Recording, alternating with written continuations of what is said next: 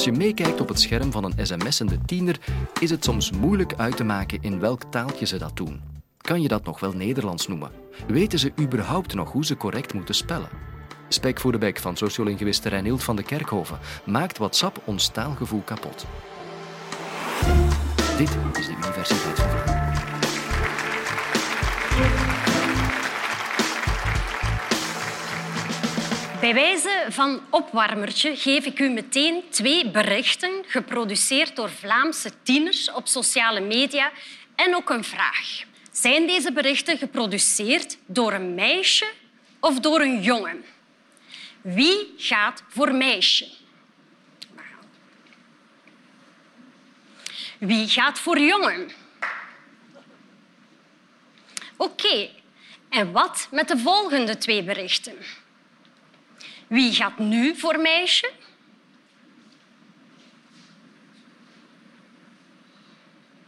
En wie voor jongen? Oké. De eerste twee berichten werden inderdaad geproduceerd door twee tienerjongens. De volgende twee berichten door twee tienermeisjes. En als ik het zo goed gezien heb, beantwoordt dit aan de intuïties van de meeste mensen. Wat betekent dit? Zijn deze berichten misschien al te evident of al te stereotyp? Of zijn er wel degelijk dergelijke sociale patronen te vinden in het online taalgebruik van jongeren? En waarom fascineert dat online taalgebruik ons zo dat we er eigenlijk al meer dan tien jaar onderzoek naar doen? Daarover wil ik het vandaag met u hebben. Want heel vaak denken wij dat jongeren maar wat doen op sociale media, zonder rekening te houden met taalnormen. Alles lijkt te kunnen, anything goes. Maar is dat ook zo? Nu, om te begrijpen waarom het taalgebruik van jongeren, en laat ons wel wezen ook wel vaak van ouderen op sociale media, eruit ziet zoals het eruit ziet, kunnen we terugvallen op drie algemeen onderkende principes die zo'n beetje de ongeschreven wetten van het informele online schrijven zijn. Dat zijn het spreektaalprincipe, het beknoptheidsprincipe en het compensatieprincipe. Het spreektaalprincipe zou je kunnen formuleren als schrijf zoals je spreekt of beter nog, schrijf in zekere mate zoals je spreekt. Want een selectief gebruik van spreektaalkenmerken volstaat om het taalgebruik een spontaan karakter te geven en dat is eigenlijk de bedoeling. Voor het tweede principe kunnen we verschillende labels hanteren het beknoptheidsprincipe, maar ook het snelheidsprincipe of het comfortprincipe. Nu, waarover gaat het? Snelle beurtwisselingen tussen gesprekspartners online zorgen voor een prettige dynamiek. En vandaar dat chatters op allerlei manieren proberen om hun boodschappen zo beknopt mogelijk te houden.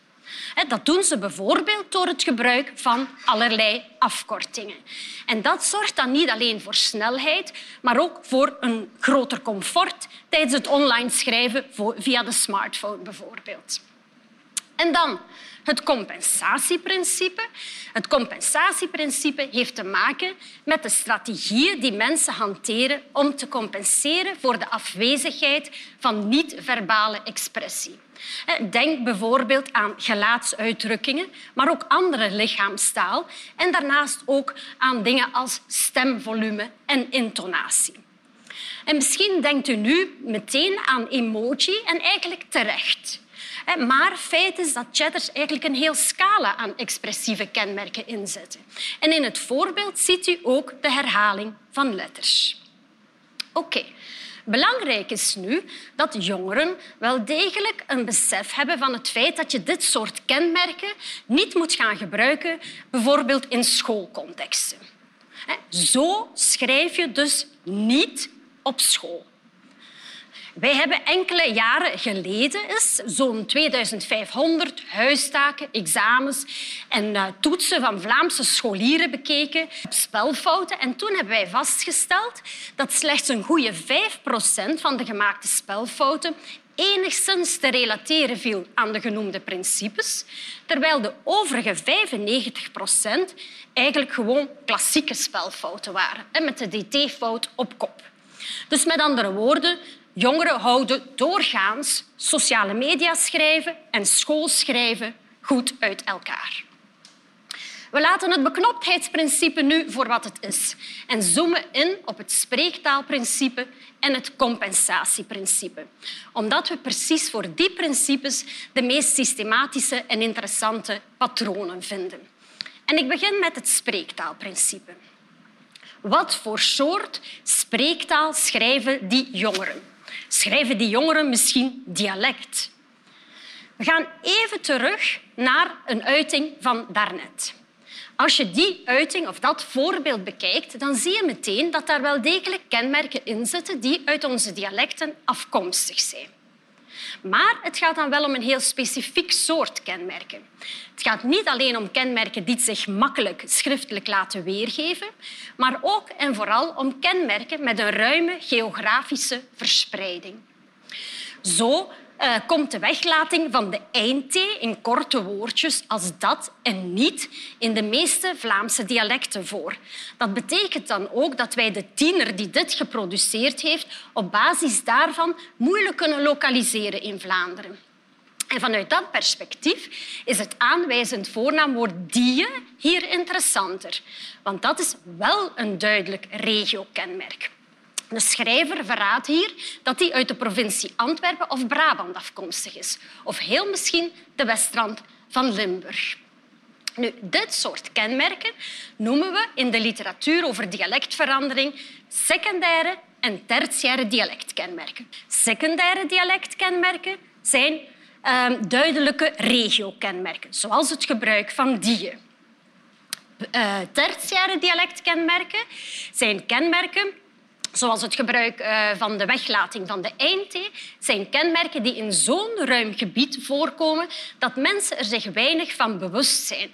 En dat ze ze ook heel moeilijk kunnen onderdrukken als ze bijvoorbeeld standaardtaal willen spreken. En dan zijn er nog de primaire dialectkenmerken. Die zijn veel zeldzamer in het online taalgebruik van tieners. Wat zijn primaire dialectkenmerken? Dat zijn kenmerken die in een heel beperkt verspreidingsgebied voorkomen. Ze zijn bijvoorbeeld typisch voor het dialect van één stad of een kleine cluster van dorpen. Nu is het zo dat dat soort kenmerken doorgaans de eerste slachtoffers zijn in het proces van dialectverlies. Het zijn dus de eerste kenmerken die verdwijnen als het dialect onder druk komt te staan. In feite is nu eenmaal dat de meeste jongeren nog amper dialect beheersen. Nu, wat is het interessante nu? Als wij alle mogelijke spreektaalkenmerken samennemen, dan zien we dat jongens daar systematisch hoger voor scoren dan meisjes. Dus jongens gebruiken meer spreektaalkenmerken dan meisjes. Betekent dat dan dat jongens zich geografisch wat makkelijker laten lokaliseren op basis van hun online taalgebruik dan meisjes? Eigenlijk wel. Al moet ik daar meteen een kanttekening bij plaatsen, want we gaan nu uit van een heel binair onderscheid tussen jongens en meisjes op basis van hun seksen, terwijl we gender ook meer als een continuum zouden kunnen hanteren. En we gaan uit van de algemene tendensen, de gemiddelden, terwijl onder die algemene patronen natuurlijk heel veel individuele variaties schuilgaat. Met meisjes die ook absoluut houden van een goede portie spreektaal en zelfs dialect, en jongens die dat net niet doen. Maar die algemene patronen zijn niettemin echt niet mis te verstaan. Jongens scoren significant hoger voor spreektaalkenmerken dan meisjes. Oké, betekent dat dan dat de meisjes online meer schrijven volgens de klassieke schrijftaalconventies? Wel, eigenlijk niet. Want wat blijkt namelijk? Meisjes zetten harder in dan de jongens op een ander type kenmerken. Namelijk de expressieve kenmerken die te maken hebben met het compensatieprincipe. Dus met andere woorden, jongens scoren hoger voor spreektaalkenmerken Meisjes scoren hoger dan de jongens voor expressieve kenmerken. Opvallend is bovendien dat de meisjes voor alle mogelijke expressieve strategieën hoger scoren. Dus niet alleen voor het gebruik van emoji, maar ook voor herhaling van letters, herhaling van leestekens of het in hoofdletters plaatsen van woorden of hele uitingen om nadruk of enthousiasme of boosheid weer te geven en dergelijke meer. Dat betekent absoluut niet dat jongens dat soort kenmerken niet gebruiken, maar wel dat ze dat veel minder overvloedig doen. En dat brengt ons eigenlijk bij een hele klassieke genderbevinding. Want sinds de begindagen van de sociolinguïstiek wordt gesteld dat vrouwelijke interactie gemiddeld genomen sterker gefocust is op het tot stand brengen van sociale connecties, emotionele connecties, dan mannelijke interactie. En nu hebben wij eigenlijk lang gedacht dat vrouwen en mannen online enigszins andere rollen zouden gaan aannemen dan in face-to-face confrontaties of conversaties. En dat daardoor klassieke genderpatronen wat zouden gaan afvlakken.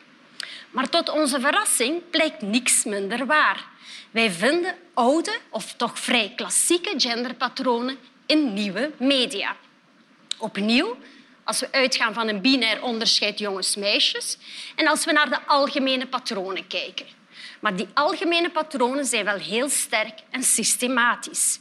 En we zien het niet alleen als we bijvoorbeeld de frequentiescores bekijken voor expressieve kenmerken bij meisjes-jongens, maar ook als we inzoomen op hele specifieke voorkeuren die meisjes en jongens hebben voor bepaalde types kenmerken. Zo scoren kenmerken waarmee men uiting geeft aan liefde en vriendschap. Denk bijvoorbeeld aan emoji die hartjes weergeven. Dat soort kenmerken scoort heel hoog bij de tienermeisjes.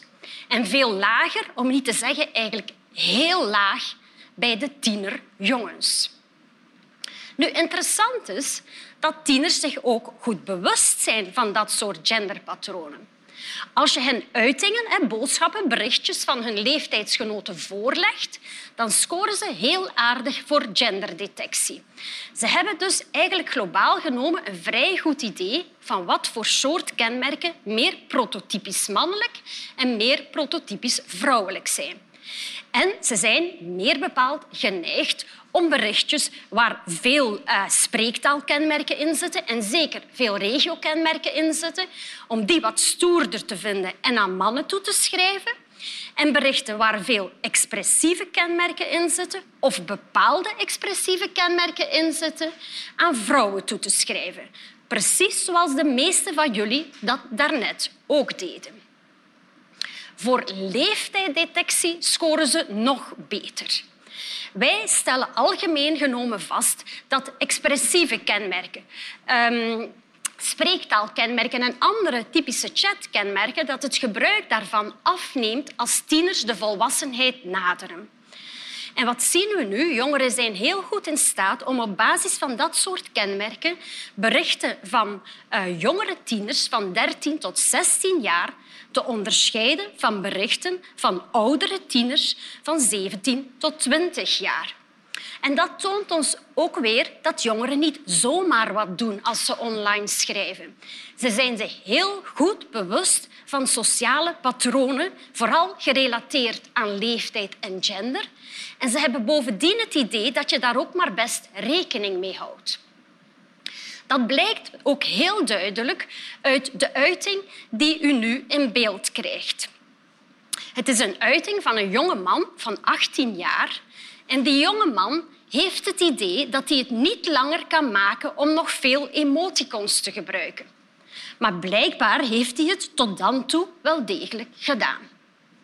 Toch moet ik zeggen dat wij algemeen genomen meer leeftijdsdifferentiatie zien bij de meisjes dan bij de jongens. Dat blijkt ook uit de grafiek die u nu te zien krijgt. Dat is een grafiek voor het gebruik van de expressieve kenmerken, dus alleen voor dat type kenmerken. En wat u ziet is een scherpe dalende lijn bovenin voor de meisjes, van jonge tieners naar oude tieners. Een sterke afname in het gebruik van expressieve kenmerken. De jongens zitten onderin. Die waren sowieso al geen grote fans van dit soort kenmerken, maar de afname is bij hen quasi verwaarloosbaar. En ook voor andere sociale verschillen zien wij altijd systematisch een sterkere differentiatie bij de meisjes dan bij de jongens. Dus dat lijkt erop te wijzen dat meisjes iets sensitiever zijn voor sociale patronen of daar in elk geval sterker naar handelen. Wat weer niet betekent dat jongens ongevoelig zijn voor groepsnormen, want dat zijn ze zeker niet. Tot slot, mocht u nu nog niet helemaal overtuigd zijn van het feit dat er ook online schrijfnormen gelden, dan geef ik u graag nog één voorbeeld. Als u denkt dat dit bericht als reactie op een voorstel van uw gesprekspartner, uw online gesprekspartner, oké is, dan hebt u het echt fout. En toch zeker als uw gesprekspartner tot de jongere generaties behoort. Voor jongeren is dit namelijk helemaal niet oké. Wie zijn uitingen afsluit met een punt toont zich namelijk nors en onvriendelijk. Punten als afsluiters van reacties zijn dus absoluut te vermijden. En dat weten zowat alle jongeren, ongeacht hun sociale profiel. Conclusie. Maakt WhatsApp ons taalgevoel kapot? Ik zou zeggen helemaal niet. Jongeren kennen heel goed de conventies van het genre. Ze kennen ook de grenzen van het genre. Ze weten wat in het genre thuis hoort en wat niet.